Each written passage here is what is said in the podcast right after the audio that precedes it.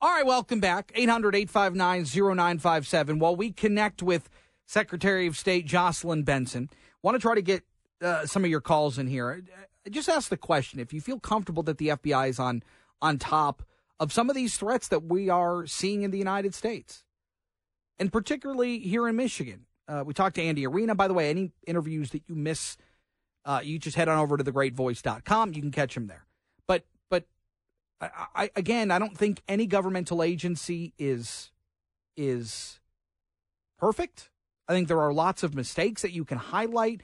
But when it comes to this issue, this isn't right, left, center. This is this is national security. This is potential attacks on people here. There is rampant anti-Semitism, according to to Christopher Wray. And so I just asked the question: You feel comfortable that the FBI is is keeping a watchful eye over some of these threats? 800-859-0957, 800-859-0WJR. Talked a little bit about the 14th Amendment too, which says U.S. officials who take an oath to hu- uphold the Constitution is disqualified from office if they engaged in insurrection or aided the country's enemies. The problem is it's really loosely defined and really hasn't been used, and so courts haven't really taken it up. Back in mid December, Secretary of State Jocelyn Benson, when this really started ramping up and these questions could Donald Trump be uh, expelled from the ballot through secretaries of states around the, their country, she put out an opinion piece in the Washington Post and says that it's not up to secretaries of state to take Trump off the ballot. Instead, it's up to the courts. Well, now there is that court case raging in Colorado. Will there be precedent set from that? Secretary of State Jocelyn Benson joins us. Secretary, good to have you. Hi, thanks for having me. I know this is a, a thorny issue and one that you know is occupying many people's minds right now. So I appreciate the opportunity to talk about it. Yeah, I, I appreciate you covering out some time for us. So l- let me ask you first: Why? What was it about the decision that you had made not to take the former president off the ballot. Instead, wait to see what the courts would say about this? Well, I, you know, I say this as an attorney as well as the state's chief election officer. It shouldn't be up to one politician to make a decision as as critical as this, with as many unknowns and factual determinations and legal uncertainties. That's really the job of the courts. They are designed to weigh facts, look at precedent, uh, consider all the legal interpretations. That's their role, and the legal process is set up to ensure the best adjudication of, of questions like these. So I tried, you know, I looked at this um, when it came to my attention over the summer, and you know, the and secretaries of state all around the country were asked to weigh in on it, and it became very clear to me that the judicial branch, judicial branch is the appropriate institution to resolve this very complex legal issue. And in my view, absent a court saying otherwise, the, the former president Donald Trump should be on the ballot uh, under Michigan law. Uh, and if there are constitutional concerns that stand in the way, that would be up for a court to decide. Would that court case out in Colorado provide the precedent and clarity potentially in this case? It would have to be a court in Michigan that would, or the U.S. Supreme Court that mm-hmm. has jurisdiction over Michigan that would that would be the. Uh, and, and there are cases in Michigan that I think will ultimately um, you know vet this question and and at the end of the day for the country the US Supreme Court I think will be called to weigh in on it. Meanwhile, uh, the the former president has issued a lawsuit in Michigan to keep his name on the ballot. How does that play here? We'll see how the court you know brings that into connection with the other two cases in which the former president is not a party.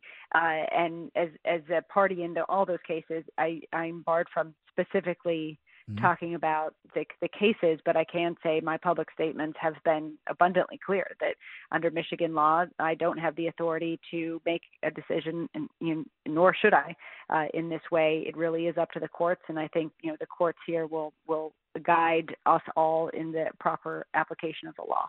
Do you consider a lawsuit like this coming from his camp? Do, do you consider this to be inflammatory? Do you think that there is he's kind of stirring something up that was kind of put to bed. Do you feel hmm.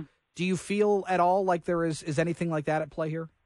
Well, you know, I'll say this. I've been pretty clear about my position for the last several months. Uh, I've said I will follow the law, I will follow the Constitution, and that the former president seems to appears to qualify, uh, you know, under Michigan law, any individual who is generally advocated by the national news media to be a potential presidential candidate is appears on the primary ballot, and and so our law has been clear. I've said that, and um, one one ramification of these cases is to create it's created some confusion around around that that very clear statement I've made and that's why you know I want folks to know that that under all circumstances, as I've said, uh, Michigan law is clear. The the former president would otherwise appear on the ballot unless the court rules otherwise. You've called the the 2020 election one of the most secure elections in, in U.S. history.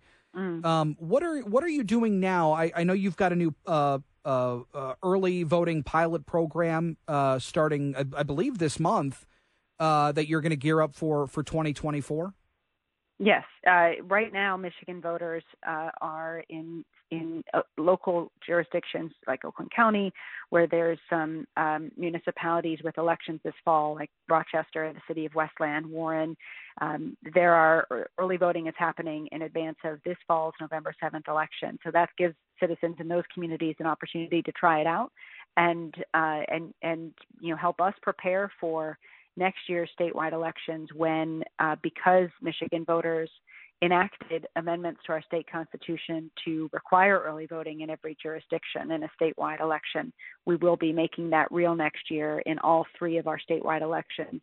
And citizens will have the chance to vote at least nine days prior to Election Day in our presidential primary, in our August primary, and in the November general election. And when it comes to the, the the the, the groundwork that needs to be done because there's a lot of legwork mm. when things are changing like this. How important is is the the work that the clerks do at the local levels, whether it's the county or city levels? That that uh, you know they're the ones that are really going to have to be carrying a lot of this out. Oh, absolutely. I mean, we have uh, gotten some funding from the legislature to cover the hiring of staff and the acquisition of new voting machines and other types of security equipment.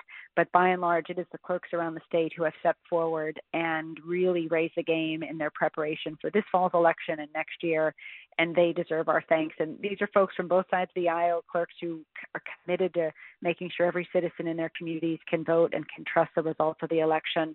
And we encourage everyone with questions to not just reach out to the clerks, but consider being a part of the process. Sign up to be an election worker so that you can see firsthand all the security protections we've got in place to protect the integrity of the process.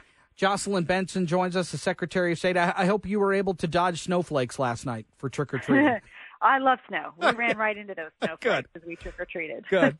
Jocelyn Benson, thank you so much. Good to talk with you. We'll talk again soon. Okay, thanks. Yeah, you got it. That's Secretary of State Jocelyn Benson here on JR Afternoon. Uh, 800 859 0957, 800 859 0WJR. I want to uh, squeeze a call in here before we go to break. Uh, let's go to Eric and Adrian. What's up, Eric?